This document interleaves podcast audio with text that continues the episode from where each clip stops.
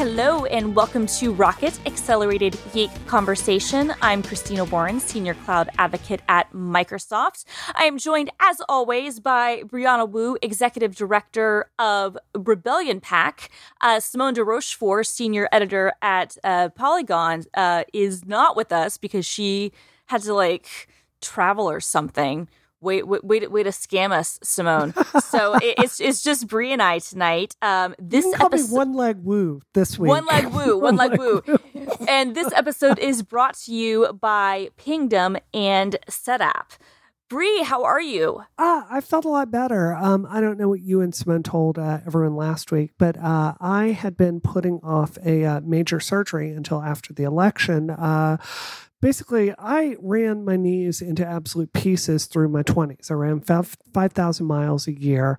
And um, I nowadays I have to be a little bit more careful with them. And when I was uh, uh, doing interval training, I tore a bunch of cartilage in my knee. So I had to have some serious surgery for them to fix it. Um, I've got like this three inch, like long scar from my knee down where they're drilling holes through my tibia to like reroute everything back into place and to stitch it back together. So um, I'm in a lot of pain. And uh, it's hard because we've got to win Georgia. And, you know, I'm trying to lead a team while I'm really not at my best, if that makes sense. yes, yes, yes. Well, we are we're wishing uh, you uh, well, and um, I'm sorry that you are kind of uh, uh, you know still recovering and whatnot. But I'm, I'm glad I'm glad look, I'm glad that they were able to do the, the, the oh, surgery, yeah. right? I'm going to be back to running better than ever, like in five weeks. So I just got to tough it out. Uh, before the show starts, though, I have to thank you for something, but preview is just a little bit intellectually dishonest. so I, I just want to share this story with you.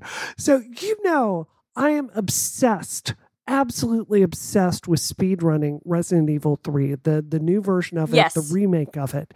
And I'm pretty good. I'm not like world class good, but I'm I'm pretty good. I'm top 100 good for a, for a game that's wildly wildly popular for speedrunning.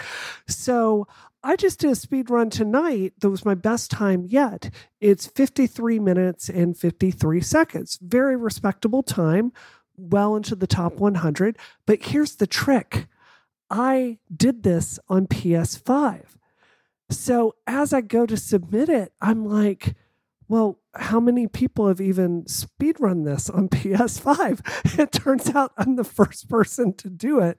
So as of tonight, I can say I'm the number one speedrunner in the entire world at Resident Evil 3 on PlayStation 5 because no one has a PlayStation 5 yet. So yes, it's a legit, it's a legit claim to fame, but maybe a little, it's a legit claim to fame, but yes, a little, a little, little, little dishonest a little disingenuous, but Yes. also legit, which is which is fantastic. so, congratulations to you, um, a world speedrunning champion for Resident Evil Three on PS5. I'm going to put an asterisk there uh, because Yes, it, it, the asterisk means as of right now. As of right now, this is so good.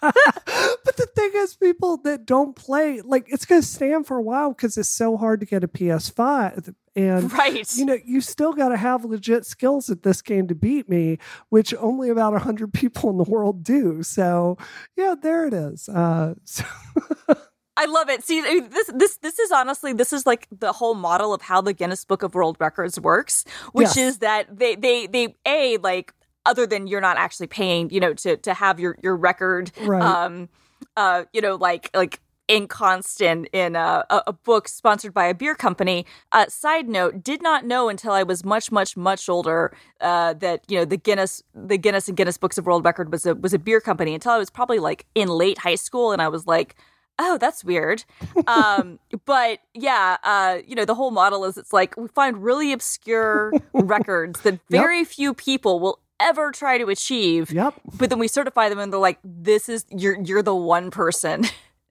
in this period of time who's ever done this Yeah, but it's like it's like Keith Raniere in that uh for the sex cult Yes. thing, NXIVM. Yes, exactly Where he, he the way they marketed NXIVM, is they're like Keith Raniere. He was in the Guinness Book of World Records as one of the Right. smartest, Smartest people, people. ever. It's like in this one like Polish edition for this one year. Right.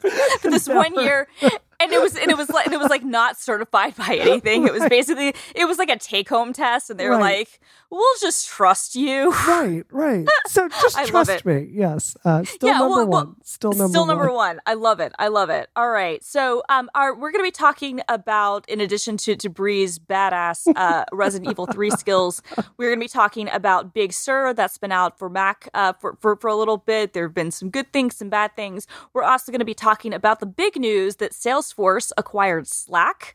And uh, finally, we have some delicious Scam Town level dessert. This is so good because usually Scam Town does not intersect like uh, like the tech audience of Rocket, but this does perfectly. Like it's it's a perfect scam. it's the perfect scam and and without like i don't want to spoil it but let's just say that this is a scam that our own gang did sort of consider pulling True.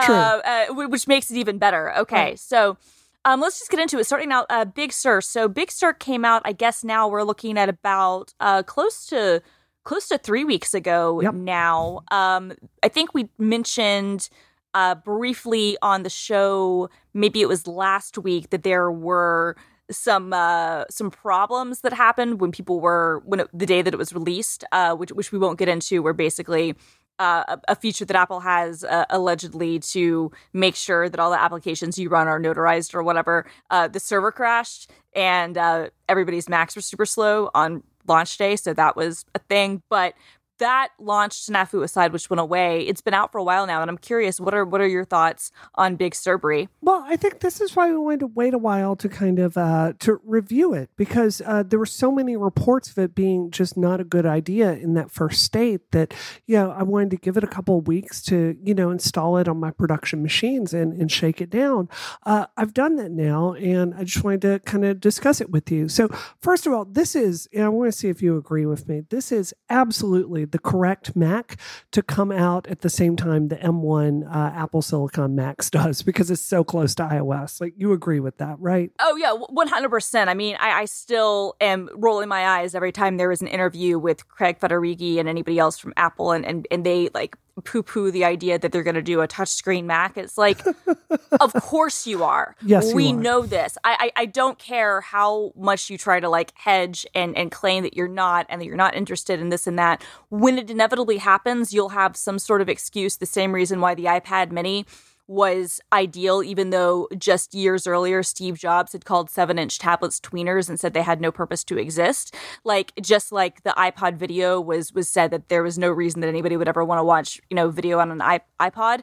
Um, like, we're going to see touchscreen Macs at some point. And, and I agree with you that the, this, which is depending on what architecture you're on, it's either Mac OS 11 or uh, like you know weirdly reports itself as a weird version of like Mac OS 10, but it is. It's it's being basically marketed as this is Mac OS 11. Yeah. Uh, this is um, a, a break in a lot of ways of kind of what we had for the last 20 years, even though it still is architecturally similar, and the fact that um, it does look so much like iOS, especially on the the Apple Silicon Macs. I think It's freaky. It's sense. really Yeah. freaky how much it looks like it. You know, I just remember back when Lion came out, which was what 2011, and Launchpad was in it. And Mm-hmm. Launchpad is like this iOS like interface for for launching things on Mac. And it came out. Yeah, I was certainly grouchy about it. I complained about it. I'm like, "Ah, get that off my Mac. And now today, like with Big Sur, the icons are the same. A lot Yep. of the the spacing is the same and I I hate to admit it, but I kind of I'm into it. I mean, how do you feel? So I'm not running it on my production machines. I have it on a VM, but I am not at a point. we- We'll talk more about this as we go on. I am not at a point where I trust it Mhm. to work on my production machines. Yeah. Um, and and and and that comes from, if I can be quite candid, uh, what I think was uh, w- one of the worst Mac OS releases of all time, and certainly the worst Mac OS 10 release of all time, which was Catalina. Catalina was Disaster. uh, a true was Yes. a true disaster and a bad release. Some of the new things they introduced were good, but from the rollout to you know now like it honestly took me buying my 2020 iMac to have it running on a full time machine. I finally just updated a laptop to it. Um, finally now over a year after it came out, and I Yeah. still would if, if I if I if I really you know, could I would roll back to to Mojave. Um, yeah. So I think that um, it is it's interesting in that. Uh, uh, sorry, this is why I have not put it on my production machines because I don't have any trust anymore the way that I used to in in Mac OS. Um, uh, just to be totally honest. Yeah, I think that's totally fair, by the way. And you know, the the big thing that caused upset with Catalina obviously was losing 32-bit support for apps. That's not present this generation, though. I think it's fair to say this upgrade has been shaky for a lot of people. Um, yeah. Right now, because I've had surgery, I I'm not really, you know, I'm not doing a lot of hardcore stuff. It's mostly uh, surfing. You know, today recording a podcast, but I can say for for that very limited use case using Basecamp, uh, you know, hey, things like that, it's been fine. Yeah, yeah, and and there have been some various issues with different applications. Like you don't have the 32-bit thing um, this time, and, and mm-hmm. that wasn't actually my biggest concern with Mojave. Uh, I had other issues with their uh, permission system and other stuff, but there have been. It, it, this is the weird thing about Big Sur is that it, even though it looks the same, it in some ways is two different releases, depending on if you're running it on Intel and if you're running it on on the M1 machines. Strongly agree. And, yep. And, and and there are different limitations with that. And I don't just mean as far as on the M1 machines you can run iOS apps, uh, which you know every review, um, uh, I think with the exception of, of, our friend Henry Casey, who was on to talk about his thoughts, every reviewer has said that the iOS experience in Big Sur is pretty terrible.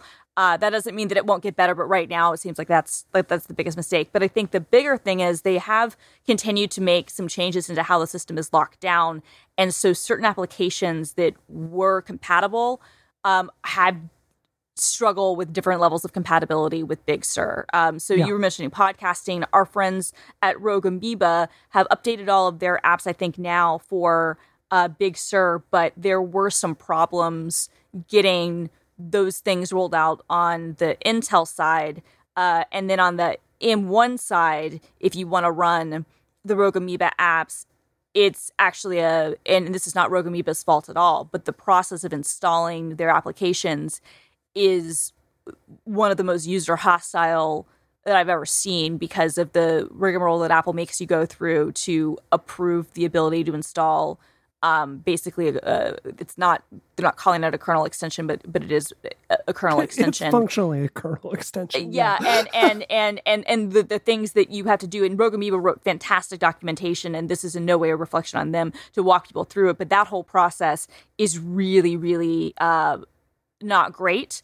And um, so uh, I'm glad though that your experiences for everything that you've been doing in, in Big Sur have been good. I, I do have to say that's interesting you brought that up because the Mac that I installed this on was my laptop, not my iMac Pro, which has everything Rogue Amoeba makes on it. So I'm glad I did not try that yet. Um, and you know, Apple, you got to treat people like Rogue Amoeba with respect. When we talk about Macs being the uh, you know the operating system of choice for creative people, Rogue Amoeba, they make the software. It's not just Adobe. Like they right. make it possible. You should be treating them with a lot more uh, respect. Not even like because it's the right thing to do, but because you're under a ton of antitrust uh, consideration right now. We didn't make it a topic this week, but Google could be in some pretty serious stuff for uh, for being hostile to their workforce. So I think yes. things are changing, and I think uh, I think it would be very smart to treat them with respect. Uh, getting back to Big Sur, something I absolutely love about it is Control Panel. Uh, yeah, when Control Panel first came out for iOS, I didn't like it. It took a long time, I feel, for it to get good. Would you Would you agree with that? Do you disagree? Yeah, no, I know I totally agree with that. And and I mean, they replaced what you know, and I realized that they no longer looked good and didn't have like the same modern look, but like the the widget system dashboard yep. Yep. was really good. Yep like it was functional and those those widgets worked really well and what they replaced it with was something that i felt was pretty inferior. Yeah i have to agree with that. But you know the implementation on big sur a lot of the things that you do very commonly adjust brightness uh, you know switch sound uh, sources um, i use my AirPod Pros constantly. It's just an absolute dream to switch them uh, you know, now with uh, with uh, control panels. So um, i like that quite a bit it's certainly better than going to system preferences and digging through a bunch of uh, uh, menus. Uh, that's something I really like. Also, I mean, do you run uh, Safari or Chrome, Christina? Uh, I use Microsoft Edge usually, which okay, is based on Chrome, fair, um, fair. and and because because there are certain extensions that I need to use, and, and Edge uh, doesn't have, so it, it, feels faster for whatever reason. I think it just has less stuff in it. I do still use Safari, but my primary browser is is Edge maybe I'm just stubborn, but I I've just always stuck with Safari because the battery is you know it's always it's significantly most, better. Yeah, the battery yeah. is better. Um, there are a lot of extensions and things that are only going to work with Chrome, but I just deal with that because I I really avoid Google products whenever I can get away with it, basically. Um, so, uh, you know, I thought uh, the Verge article summed this up really well. It's a little bit faster than Chrome in some circumstances, but it's still hard to really point to ev- anything Safari does much better than Chrome. So, I think for most people like you, uh, if you need those extensions, you're probably mm-hmm. going to want to stick to Chrome. But Safari is noticeably better this time around.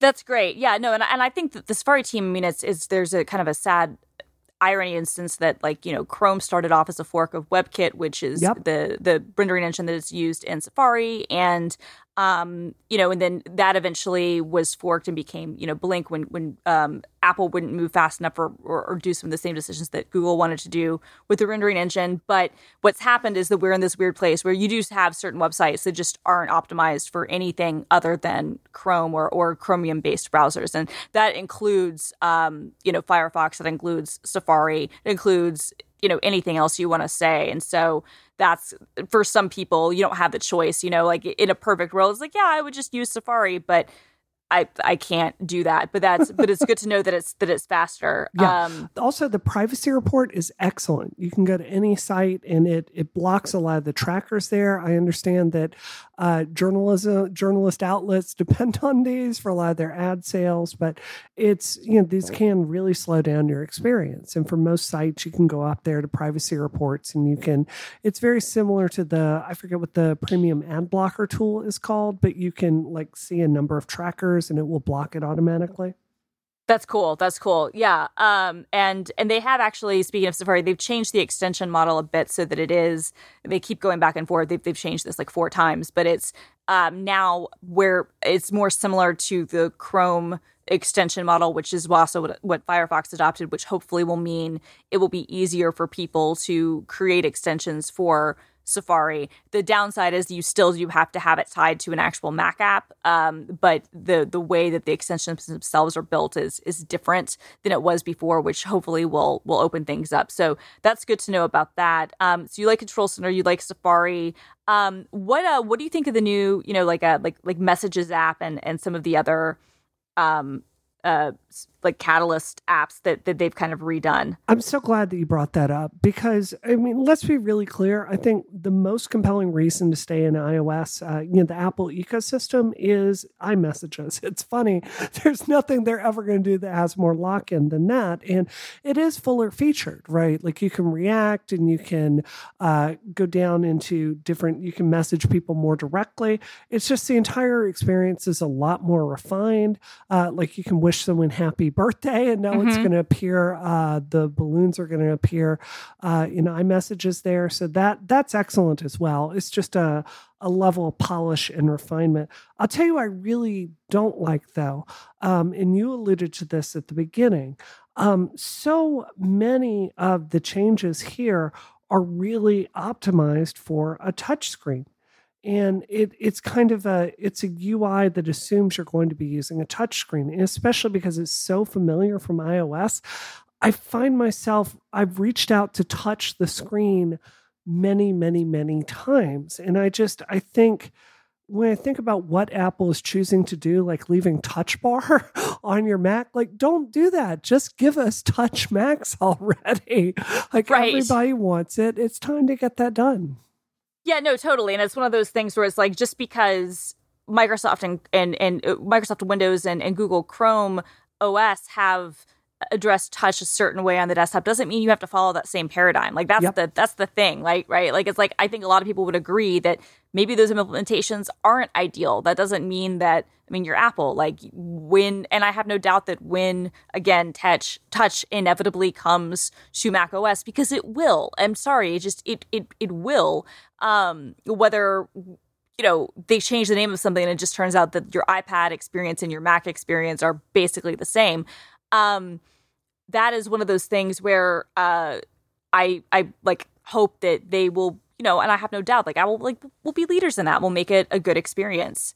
So, how would you want them to do that? Would you want them to introduce like a, a an iPad Pro kind of thing, where it's a Mac built into a a slate? Would you want it to be like an iMac that you could recline and use the stylus on?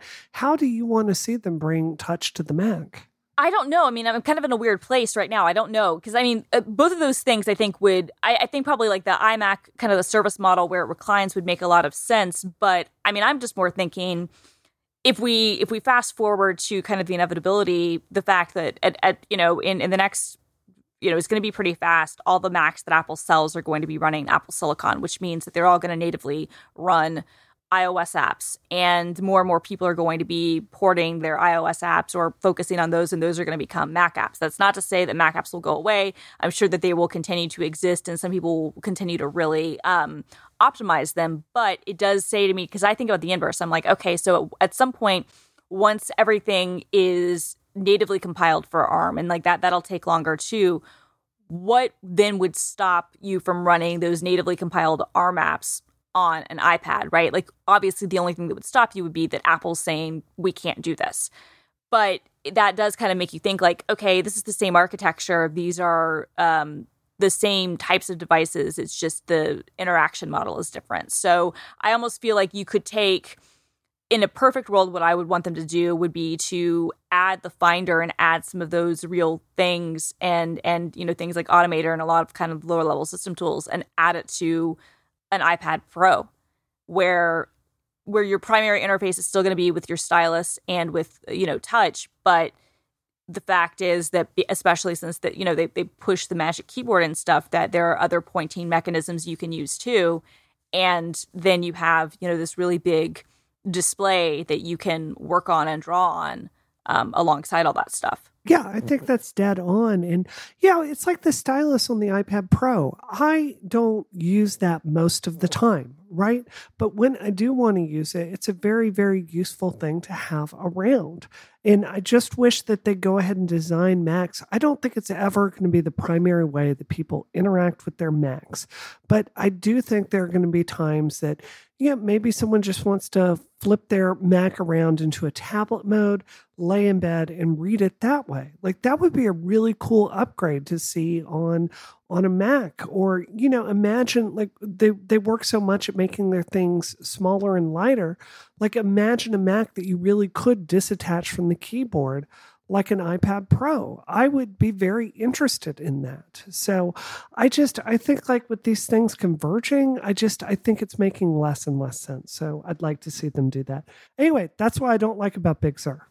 Okay, so this we don't like about Big Sur, but, but all in all, like you haven't put it on your your Mac uh, Pro yet. Um, yes, but that's only because I have to butt scoot. I have to get down on right. the stairs to get to the basement, and I haven't been on my Mac Pro very much. Yeah, I, I will say that for for people who are like power users in certain things, like most of most reports I've seen have been better than things were with Catalina. That doesn't say a whole lot, but but it is what it is. Ooh, but I would investigate.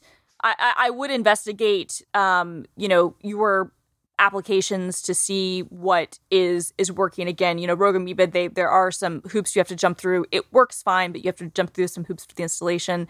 There might be some other things. I, I would still encourage people who like if, if you like there are certain applications that you don't know for sure have been updated or not and are very finicky and do more advanced things to investigate that before hitting the upgrade button. I think for like regular people it's fine but for everybody else i i i'm still gonna uh, recommend investigating before automatically going through it is, is, is kind of my take. I think that's dead on. Yeah. This episode of Rocket is brought to you by Pingdom. Do you have a website and does your website have a shopping cart or registration forms or a contact us page? If you answered yes to these questions, then you need Pingdom because nobody wants their critical website transactions to fail. Like, that's the worst thing you can imagine because that's a bad experience for your users and it could mean lost business for you. But the good news is that you can set up transaction monitoring with Pingdom. And what transaction monitoring is, is it will alert you when cart checkout or forms or login pages fail, which is really important. So, you know, your site might be loading, but these other components are failing. And so you'll get notified when those components fail and you'll find out before they affect your customers and your business. So you'll find out if your shopping cart isn't working before you've lost a lot of business. And Pingdom will let you know the moment that any of those fail in whatever way is best for you. So you can customize how you're alerted and who's alerted depending on the outage severity. And Pingdom cares a lot about your users having the smoothest site experience possible. And if disaster strikes, you will be the first to know. It's super easy to get started. You can just go to pingdom.com slash relayfm right now for a 14-day free trial with no credit card required. And when you sign up, use the code ROCKET, that's R-O-C-K-E-T, at checkout and get a huge 30% off your first invoice. Thank you to Pingdom from SolarWinds for their support of this show and Relay FM. All right. Next up, uh, in some weird kind of M and A news, this was rumored to happen. I think at the, at the, end of last week, and and then this closed, uh, or but didn't it hasn't closed yet. Sorry, but it was announced officially at at, at the close of, of business on um, Tuesday. Salesforce is buying Slack for like twenty six billion dollars. Yeah, which is a little bit of money. a little bit it, it, it, becomes one of the biggest um, you know tech acquisitions that we've seen in years i think the only one the pure tech acquisition that at least i can think of that has been bigger than this uh, recently has been um, that wasn't like chipset related or something like that has was was uh when Microsoft bought LinkedIn uh what was it like 5 or 6 years ago um so so 26 billion dollars um and um yeah this uh th- th- this is big news. What are uh, I know that. Well, Christine, I have a confession to make. Yes, I, I do. I drive past the Salesforce building here in Boston all the time because it's right next to my house, and because I'm a tech commentator, I really should know this, but I'm swear to God, I'm still not sure what the hell Salesforce does. like as best as I can tell, it's kind of close to Oracle, but yeah. What tell me what they do and why they would want to get Slack because it just doesn't make sense to me.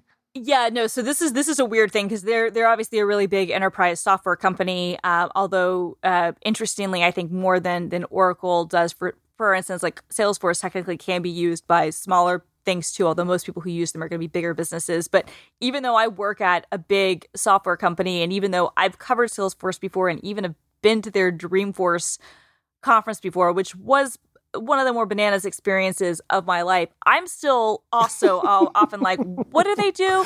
So, so they, they they do CRM or what's known as customer relationship management, and and the idea behind that is that if you have sales leads, hence why it's called Salesforce, you have an easy way of kind of a, a database to be able to manage your, your leads and, and and your your sales actions and your customers and and what's been going on um, with them. It can also they can be used in different ways for if you're trying to do like if you're offering customer service to someone and and you need like a, a system that's offering kind of triage around how you have issue tracking and um, you know monitoring you know requests or or um, complaints or things that are coming in that happens um, there are just like a, a, lot of tools around that. SAP is another company that does some of that stuff, and they're also a gigantic, massive enterprise company that most people don't really know what they do, myself included. But yet, like genuinely, you know, hundreds of thousands of businesses, you know, use them, and and and and, and they, they they take in like like Salesforce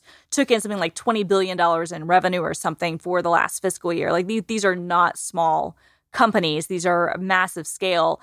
Okay, but this is what I don't understand about it. So when I think about Slack, I have no doubt that there are major companies out there that aren't Microsoft that count on Slack. When I think about the Slacks that I have joined, it is uh, Andrew Yang's Humanity Forward, a group of uh, volunteers to win Georgia who we are working with, uh, his organization, uh, the Relay Slack, um, there's a speed running Slack that I'm in for Resident Evil 3. Um, I think about like these small, hyper targeted groups that don't really have anything to do with enterprise software sales. And when I think about what Slack does, you know, apologies, but it seems like an increasingly fungible product. Yeah. Um, you know, I think Microsoft Teams got a bad reputation at the start. It's undoubtedly getting better. So it just seems I, I don't understand the culture fit with Salesforce. I don't understand the valuation. I, I don't I, I don't understand how buying Slack funnels volunteers in Georgia into the Salesforce software pipeline. Am I crazy? You're not. You're not. But I think the bigger thing here is that it's, you know, once Slack went public, I think a lot of what Slack did and was doing um, became a little bit different. At least this is my perspective. And I say sure. this with the disclosure that I work at Microsoft, who obviously has a direct competitor, Microsoft Teams. I don't work on Teams. I actually use both Slack and Teams at work. Um, and and from you know strictly from kind of a, a, what I'm used to perspective, I do think that from a, a pure messaging standpoint, Slack is better. I do feel like though at this point to your point it's become kind of fungible because that component especially has i think become less important in some regards to a lot of businesses. They you, you, look at the rise of zoom people need ways to be able to share you know to have meetings together and and to share files and that is actually where teams is really good is that it's essentially sits on top of SharePoint, which a, a lot of people um, understandably have PTSD from, but that fundamentally offers a, a, really good thing, which is giving you, you know, a, a, massive kind of, you know, like, you know, file collaboration, file share system. And, yeah. and I think that as, as an interface for, for um, SharePoint, which is basically what it is, I think actually Teams is quite good. And I think that in more ways, I, I think that for a long time, Salesforce has been trying to kind of get into that space. So they've they've made some acquisitions related to this. They they bought a company called Quip um, about five years ago. Uh, I think they spent close to a billion dollars on it, and this was a company that was very small. That didn't have a lot of paying users. That they I think acquired primarily for its founder and CEO, who is a, a really smart guy. Um, and and Quip was kind of like a reimagined Google Docs, and and it's it's a collaborative, you know, kind of work um, um, space and, and, productivity tool. Uh, Salesforce also had a platform that they launched a decade ago called Chatter, which was all about trying to kind of bring a kind of trying to kind of create a Facebook for enterprise, and and they've they've since shifted the Chatter platform kind of away from that. But ironically, that was originally a play to go after Yammer before Yammer pivoted to become more like what Slack was eh, in kind of its early days. And so Salesforce has been trying to get into this this way of I think trying to have kind of an end-to-end ownership of how businesses manage and communicate with one another for a while. And so I think from that perspective, it does make sense to have something like Slack where you can say, look, all of our internal office communications, everything that we do, as well as the way that we can interact with our customers and bring them in and share things specifically with them can happen within this platform and i think that has value to it. To your point i think where it's it's a little bit more fuzzy and i think this is why there's been a lot of concern from kind of regular users about this the sale is what does this mean for you know the relay slack and for people who aren't giant companies who might have you know i was reading some inter- i was reading an interview last night from over um I, I think that it was is from over the summer uh, that that um, uh, Ben Thompson had with, with uh, Stewart Butterfield um, about uh, some some of the ways that Slack is used and and Stewart Butterfield is, is, the founder and CEO of Slack, and he was mentioning that they have some, you know, businesses, some clients who have, you know, twenty two thousand channels, you know, in their Slack instances, which is wow. massive. That's crazy. Wow. Now, now, to me, now to me, that would that that sounds like my idea of hell. If I'm being completely honest, like that that seems like how yep. how do you even navigate that? But if if businesses have found a way to do that, I think that could be useful. And so you do have these things where you have these Slack users at massive, massive scales, and it seems like that's a really good fit for where Salesforce is going. I think though that why people are concerned is it's like what does it mean for these smaller businesses and and, and organizations and communities, which really were how many of us came to know Slack and how Slack kind of went viral and and frankly how it was adopted by bigger businesses. Um, and and that I think remains to be seen. Like I, I don't want to be super pessimistic about it, but you know, Salesforce is a company that likes to make money. Yeah. And and and they know how to make money. And right. I I don't anticipate them, you know, shying away from that. Like you don't spend twenty seven billion dollars on something to make the free tier of your product so much better is all i'm saying I, I feel you on that. I just, you know, it's like when Rebellion was started, we needed a group, uh, you know, we needed a, a Slack product, right? We certainly looked at Slack, but I had tried Hey very recently, which I just loved. And Hey is mm-hmm. my main email. And I was like, oh, well, why don't we try Basecamp? See if that's any good freaking love Basecamp. The to do yeah. lists. It's simple, and I'm sure I could do all of this with Slack, but it's it's just you know you're talking about integrations and and trying to it would just be a whole thing and just with basecamp it's there and the pricing is a billion times better i think it's like a hundred bucks a month no matter who i hire or fire from my team which is awesome right and and i think there are a lot of people like me that when it comes to the basic feature of slack which is just creating rooms and letting people talk there in a way that's private and collaborate during work hours, I think that's a really, really damn fungible product. so, um, I mean, congrats to Salesforce. I'm sure it will be useful in the enterprise, but I think Microsoft Teams is going to eat half your lunch. And you know, good luck with it overall. Yeah, no, I mean, I think that already Teams, and I'm going to link to some some things for anybody who's interested in the show notes. Uh, ben Thompson at um, a Stratechery, uh, uh, like just um, uh, post. He had some really, really good um, insights into um, Slack and, and Teams that that I thought uh, were really good, as well as his analysis on on the deal today, which is behind a, a, a, paywall, but it's it's really really solid. I've got links to those in in um, our show notes. I will say, I think that ironically, what hasn't been discussed as much, and I think this is a huge opportunity. The what I think you know when we look at like everybody's been talking about Slack versus Teams versus Zoom versus Google Meet or whatever what doesn't get mentioned as often as Discord. Mm-hmm. And I think that this is a massive opportunity for Discord because I, I feel like I feel like in the last year or so, Slack has for reasons that they have to. They're a public company. They have to make money. That, from what I understand, they've, they've been losing money, which is understandable because this is how these types of businesses work. And, you know, they've been trying to build on their paying customer base and they are going head to head against, yes, a, a trillion and a half dollar giant who is not messing around and and some people might argue isn't playing fairly although i'm gonna you know be biased and be like I, I think i think all's fair in love and and you know in in these games and, and bundling is what it is but you know they're going head to head with with people who aren't you know sitting on the sidelines um uh for like the, the high end paid users whereas if you look at for community spaces and if you look at for for smaller organizations and people wanting to have a really fast experience and and really excel at the stuff that I think early Slack did well, I would say that's Discord right now. Yeah. Yeah, I have to agree with that. And yeah, it's too bad because it's really associated with toxic gamers. but it's a lot it is Oh, that. Yeah.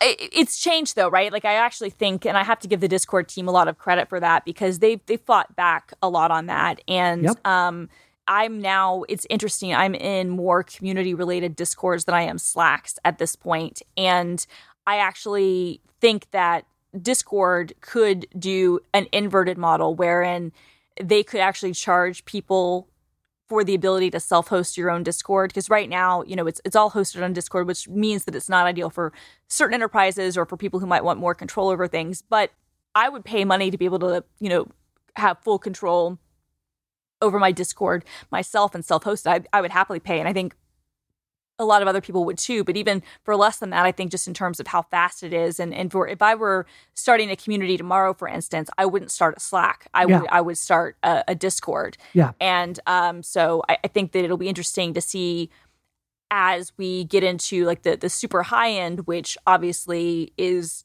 you know competitive and and and we're talking about you know massive amounts of money about who will win one thing over another the some of the um, people who don't use slack because that's what their office has chosen to use uh, but they use it for other ways. Um, I, th- I, think that discord is is going to become the interesting thing. Yeah. I'll, I'll also note uh, i am always mad about campfire which is uh, basically now been rolled into basecamp because campfire was still to me the best kind of workplace chat sort of solution. And we used that for many, many years before we had to migrate to Slack because um, uh, Basecamp uh, said that it was no longer a real priority for them. And so um, I, am not surprised at all that you like Basecamp and that it works for you because Campfire was really good. I'd never used Campfire. Yeah, that's the core of what we use all day, every day is Campfire in Basecamp. That's amazing.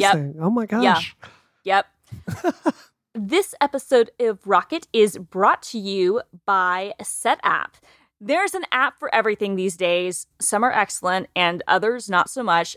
And a great way to discover new quality apps and get all the tools you need to be successful and productive is by using Setapp, which is a subscription for Mac apps. And Setapp is awesome. It has over 200 applications in one, and there's an app for almost any task. So you can stay in your flow and finish what you started. And now you can actually take your projects to your iPhone and iPads with support for iOS companion apps for your Mac favorites like Ulysses or To Do and Taskheat. And Setapp has dedicated curation team that not only selects the highest quality apps, this is like my dream job, um, uh, which basically means that you don't have to spend time searching for great tools, but it's also a really great value because instead of paying thousands of dollars for separate app licenses, you just pay one um, um, low monthly fee. And so new apps are added regularly, updates are free, and all the apps are their full featured pro versions. So you're not getting anything cut down, you're getting the full versions of the apps, the full licenses um, and um, so you can head over to setapp.com to try Setapp for free for a week. And if you like it, you pay just $9.99 per month for as long as it's useful to you. And honestly, it will be. Uh, I have been a Setapp user for years since they launched. It is genuinely one of my favorite subscriptions that I get. There's so many good apps on the platform. So I encourage you, if you are a, Mac user who is wanting a way to have access to a lot of high quality software uh, where you don't have to worry about what's good and what's not, head over to setapp.com to see how it fits in with your workflow. Our thanks to Setapp for their support of this show and all of Relay FM. Okay.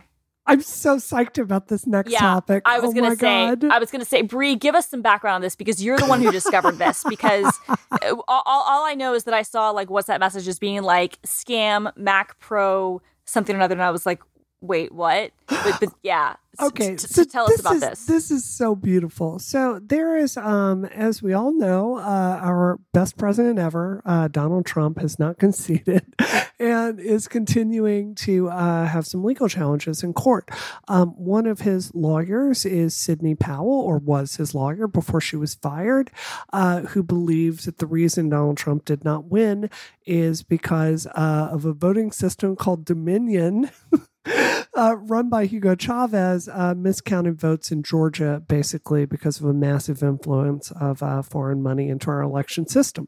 Uh, one of the women working with Miss Powell is a data scientist uh, in the UK. And she recently put out a call uh, basically asking people to help her do the kind of research that she needs to do to verify that this election is a sham, that was stolen. So basically, she wants to go through and do a bunch of uh, regression analysis on the information. That's not interesting. What what is interesting is what she was asking for to get this done. It wasn't a, a donation. It was uh, it was a Mac Pro. So she was making the call. She so I'm going to read the tweet right here. This is from uh, Sarah Eaglesfield seeking a benefactor to get me a Mac Pro so I'm able to actually audit the voter data I have now. Over 100 gigabytes.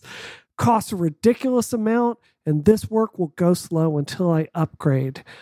And then she posts the link to the Mac Pro she wants, which is the 51,000 pound Mac Pro with, uh, I believe it's 24 cores. Uh, if you convert uh, the pounds over to dollars, I do believe that that is uh, $67,000.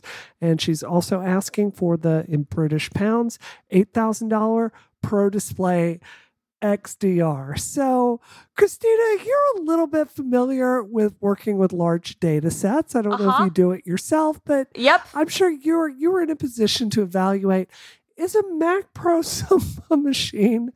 Uh, is a is a eighty uh, is a uh, eighty one thousand uh, sorry sixty seven thousand dollar Mac Pro a machine someone would need to analyze one hundred gigabytes?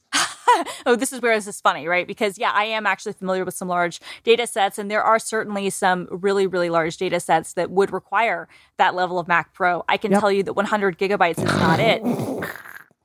not even close. Yes. I can tell you that 100 gigabytes were like, this is cute. Like honestly, like that's that, that that that that that doesn't even meet the qualification for big data. Um, uh, yes, it's probably going to be overpowered for you know your uh your lower powered MacBook Air or or for for a laptop. Uh, but that is absolutely not something that you need a computer of, of, of that size or expense or capacity to do 24 cores for 100 gigabytes i mean it's pretty it's pretty hysterical actually well there's the question if uh, so just to be clear almost everyone that works with this kind of data actual big data yep. would would use like an aws node or something like that yes. like they they'd rent a node and uh-huh. let me tell you $67000 would get you a lot of, uh, compute uh, time compute time to calculate this stuff so that's that's a whole thing right there but totally and and she claims, uh, according to tweets I've seen, that uh, the reason she has to have a Mac Pro is for security, which is hilarious because she's working with public data that anyone can request and get from the Secretary of State. You might have to pay for it, but this is essentially it's it's not it's not ultra like code word classified data. So that's just flat out not true, right? Um, yeah, exactly. And then there's the question of how you would even use this. Like she's asking for a model with like literally 10 times the amount of RAM as the voter file that she's trying to work with with 24 cores, which is just a joke. Yeah, no, what's interesting about this though is that when I look at the grift is, I mean, you know, part of me has to be like, oh yeah, the grift is really awesome. Uh, w- way to try to get that money. But like, I have no, I guess, faith in the competency of somebody who purports to be like a data scientist who would say this is what i need to analyze this amount of data like if your response is saying i, I have a 100 gigabyte data spe- like like set is i need to spend $67000 on a, a computer uh, I'm going to be like, yeah, no, you don't. And now any analysis that you have of this is going to be suspect to me because I have no faith that you actually know what you're doing. I'm trying to understand what she would even be using it for outside of some very basic spreadsheet functions of figuring out what the reported uh, vote totals were in a precinct versus the number of people that voted in a in a past election. Because when I think about the the Mac Pro and what that's really used for, the kind of person that would need a, a, Mac Pro with 24 cores is someone that is like constantly um, compiling a build of a of a of a, a, game or something for a very very large team of like 200 people, or right. someone that's doing 3D renders all day long. Though God knows why you would do that on a Mac, it's probably cheaper to do for cloud Absolutely. computing, which many people do. Um, it, it's it's it really is a situation where there may be a few hundred people on earth that would really justifiably need a Mac like that. And all of them really, really, really need a Mac like that, but almost no one else does. It's just, it's it's laughable. And and the part I really can't get past, Christina, and I, I want to know what you think about this, is the XDR monitor. I was laughing my butt yes. off in Apple's in Apple's presentation when they're going down to the Fab Lab uh, for the chip architecture, and they're using XDR monitors down there.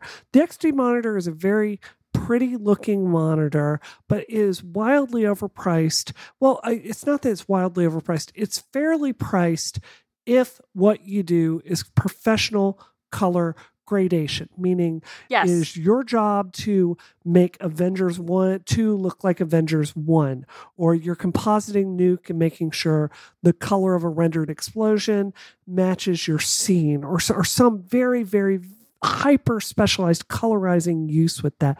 Not even most professional photographers would need something so beyond like color profiles, right? Unless they're regularly trying to match the look of one thing to another thing.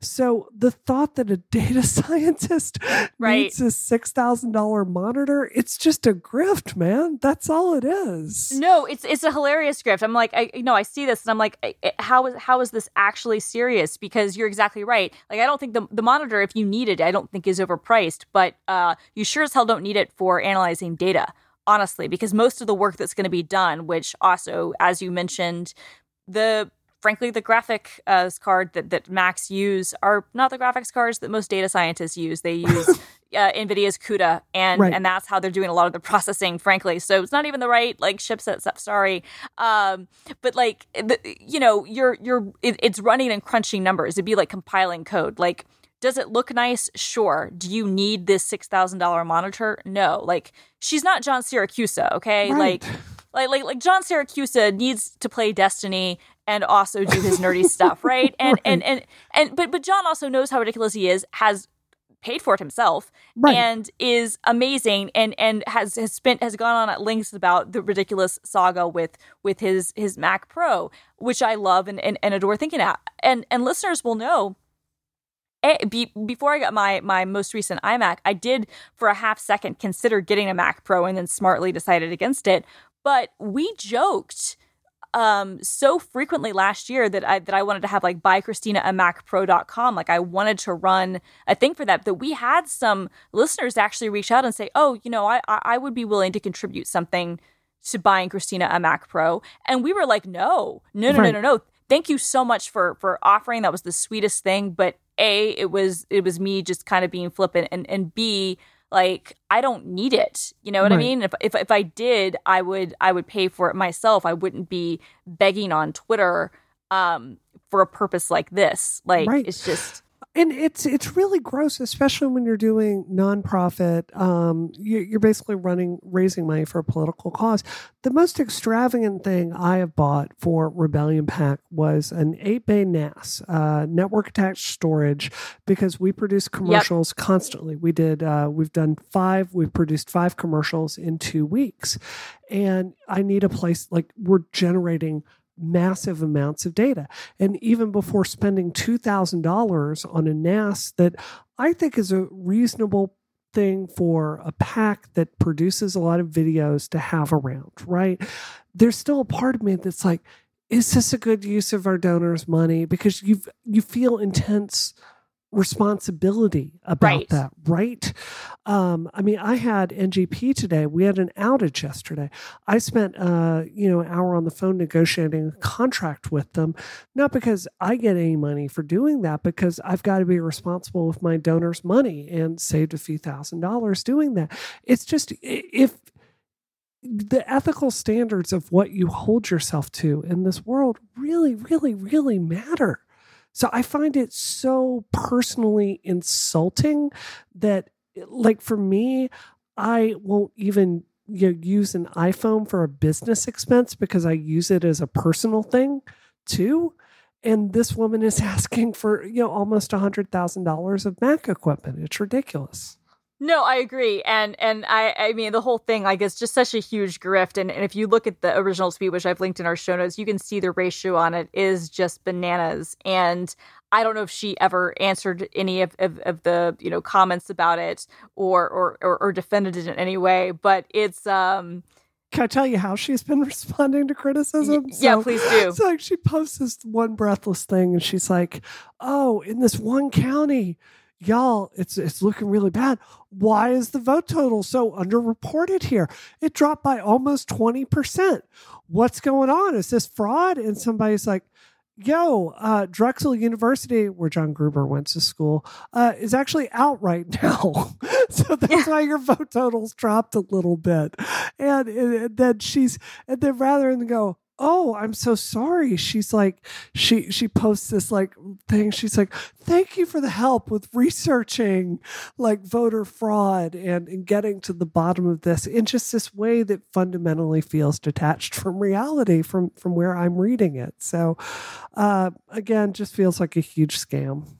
Yeah no it's a complete huge scam. Um i do i do have a question for you. Yes. What item would you most like to grift um the, your your your unwitting uh, supporters by you? Like, yes. like, like, like, like, like, like, like, what would your version of this grift be? Because this is really audacious, and now I feel like, you know, I, I feel like we need to one up this in some way. So, so I, what's I your ideal grift? Yes, I feel like for us to record Rocket every week, sometimes I'm coming back from meetings, so I very clearly need a Porsche uh, Turbo 964 paid for by the network relay and our listeners to help me get on the show. What about you, Christina? Yeah, no, I mean, I think that that's that's a, a fantastic point. Yeah, for me, you know, I I really um, feel like my my current office where I record isn't an ideal situation for me, and I feel like I do need to have a fully built out soundproof studio room yeah, with yeah. with high end lighting and cameras, and yep. and I, I I need a full uh, Flexure production facility.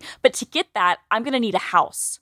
so I would really like to have a house um, yep. on uh, on Mercer Island here in the Seattle area, um, in the same neighborhood as, as Bill Gates and and Steve Ballmer. That's that's what I would like. I think that's the only way I can do my job. And you can also find out if the election was fraudulent there. So, Trump supporters, please send Christina enough money to have her dream house. That will help. Yeah, exactly. No, that's the thing, right? We need to make sure that that all of these, you know, Microsoft millionaires and and, and some of them billionaires have, um, you know, that their their votes were counted fairly. So please, please sit. sit, sit uh, I, I, can only find that by by becoming one of them, uh, right. by becoming one of those those millionaires. So infiltrate them exactly. Uh, that's exactly exactly this is what it needs to happen. Not only is this is investigative journalism and it's data science. This is this is multiple things, and and Bree needs needs her needs her Porsche to be able to to get her um, uh, to places on time so that she can record all the important work that she does. So I please. wish I'd said second house on an island. That's much better. Yeah.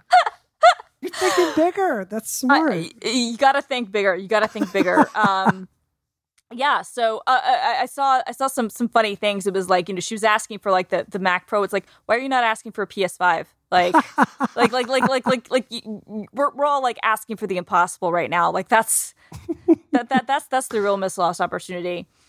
All right um well that does it uh for our main topics. Bree what are you doing this week I, I gotta be honest. I am healing. Um, I'm trying to run our Georgia team as best as I can. Uh, just to be really honest, this surgery has hit me really hard. I'm sleeping yeah. 10, 11, 12 hours a day.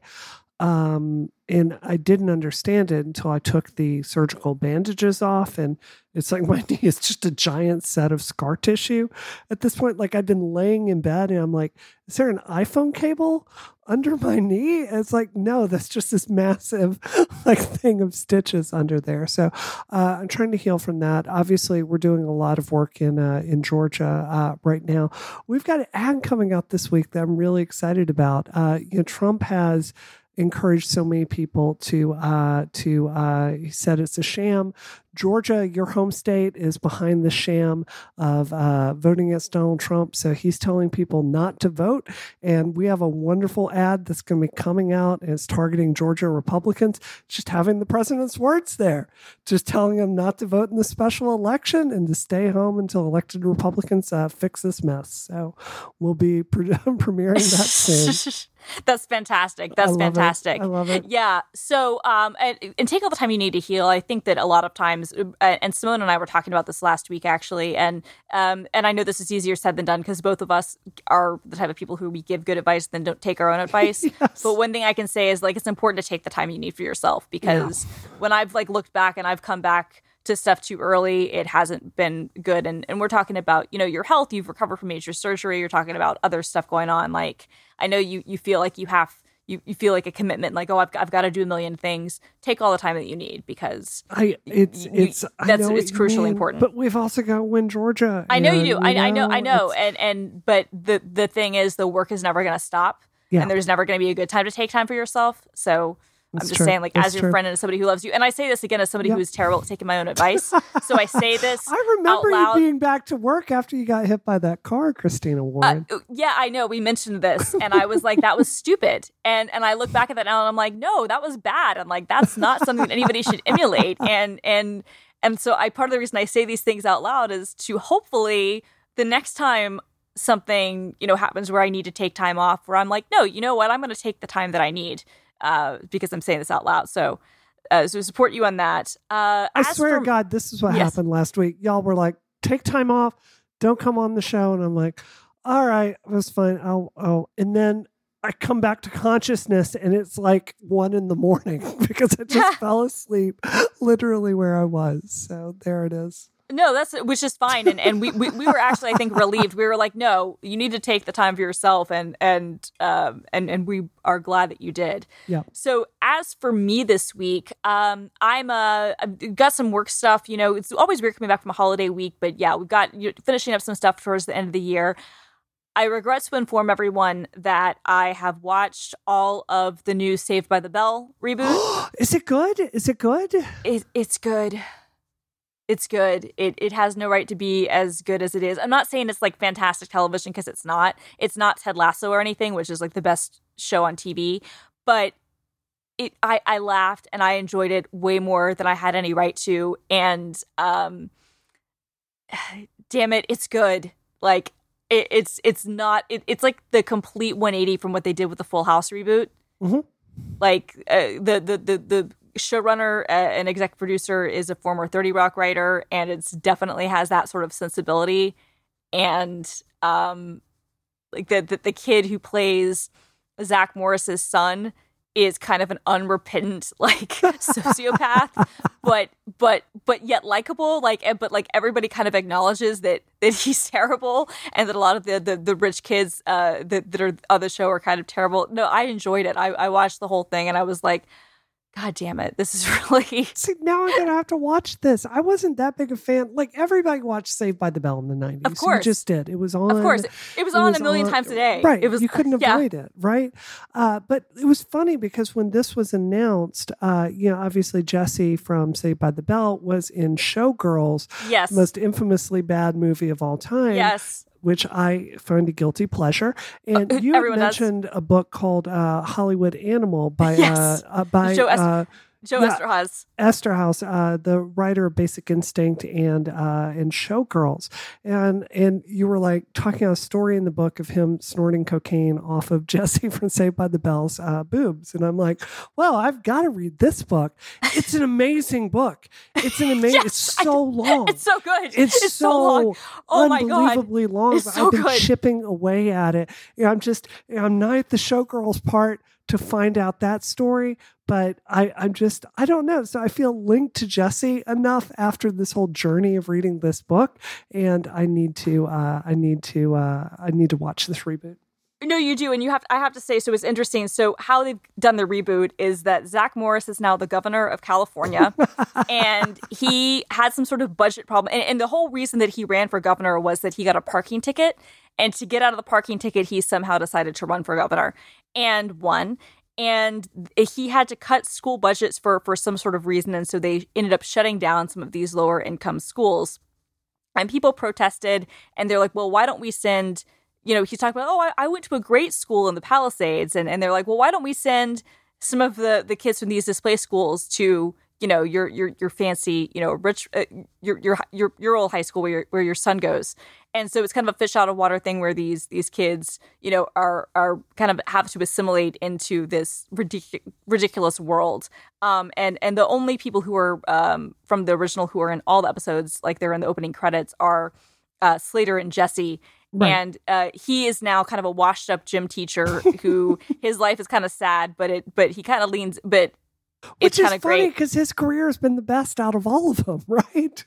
I mean, I would say Mark Paul Gosselaar, but because uh, really? he was in, he was on NYPD Blue. He was on. Uh, he's been like he's worked consistently since like he's been on TV. Like Mario Lopez, extra is paying him a, a lot. Make no mistake. Right, but right. but like Mark Paul Gosselaar has actually been on like prime time consistently for the last. I guess years. I just haven't seen anything he's been in. I've seen Mario Lopez in a lot of things. Uh, but yeah, but he's he's a host. But anyway, yeah, I'm just saying yeah. like like but but totally he is is the one who probably still has the most like uh, you know, people would look at him and be like, oh, yeah, you know, I, I know who that is or whatever.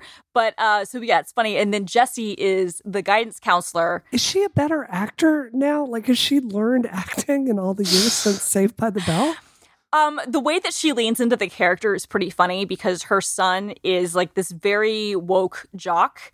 um and but but he's very sweet he's very dumb but he's very woke and she is like the the quintessential like helicopter mom who over babies her child and uh, but is also like awoke, you know, like intelligent, you know, like um school educator. So um the whole thing is pretty funny. They had the probably my favorite episode was the one where they had um like it was for the homecoming dance and and all of the old cast with with the exception of Screech because he is banished after the book that he wrote about all of his castmates, which he then later claimed was like, oh, well, that was a ghostwriter, and I didn't know they were going to put any of that stuff. And I'm like, dude, Yeah, you went whatever. on Howard. No, he went on Howard Stern and like continue to talk smack about all of his castmates and share stories from the book.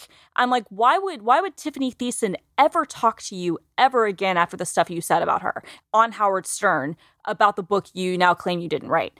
Um, that was someone else's work. Like none of these people who are all listed as executive producers, I might add, meaning that they have like they have producer credits rather not executive producer credits, meaning they're getting paid for some of this. So like the, the four main cast members all got paid. I'm like, yeah, Dustin Diamond is never getting on this show because the other four of them will be like, no. But but there was a kind of a FaceTime moment with with um the, the girl who played Lisa. But the the whole thing I enjoyed because it was sort of like the the realization of how all of those characters would be in real life now and how kind of insufferable they would all be Yeah. when they were kind of fighting together and being self-absorbed but it was done in a really funny tongue-in-cheek way that i really appreciated and enjoyed and uh, that's the thing that i i'm mad i'm mad about the show is that it was really tongue-in-cheek and really funny in ways that um I was mad about it, but it's good. If- I, I will say this for anybody who's like on the fence because I totally there are better things you can watch certainly, but if you ever watched the great YouTube series called Zach Morris's Trash, which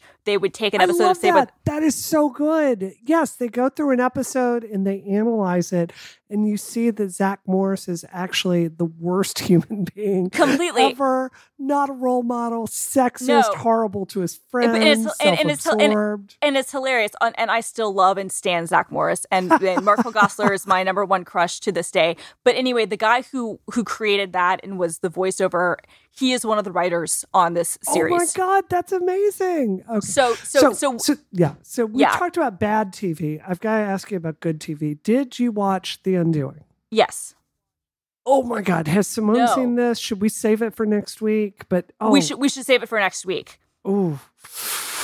Love that show. I love that show. I love that show so much. I finally went back and watched Big Little Lies, which is a whole nother discussion. But anyway, Yeah, well, sh- we'll have to have a yeah, whole other yeah, discussion yeah, about that. yeah, Yeah, but yeah. totally. Okay, so all right, that's that's um that's for next week. But yeah, I, anyway, sorry to regret to inform you all that yeah, if you liked Zach Morris's trash and you liked 30 Rock and you have 90s nostalgia, you should definitely watch the new Save by the Bell because I it's regrettably very good. I will do that. All right, Bree, where can we find you on social media? Couch.com and, and uh, Brianna Wu on Twitter. All right, and you can find me at film underscore girl on the Twitters and the Instagrams. If you liked this podcast, uh, we would really appreciate it if you would give us a rating and review in Apple Podcasts and also tell your friends about how much you enjoy our conversations about Mac Pro scams and 90s uh, TV show reboots and, um, you know, sometimes real tech news and analysis like like like what what a, a multi-billion dollar uh, software as a service acquisition means for us the people who really just want to share dank memes uh, with our friends. Uh, but but anyway uh, please uh, leave us a leave us a rating and review. Thank you again to Setapp and pingdom for sponsoring this episode. This episode of rocket is terminated. Terminated.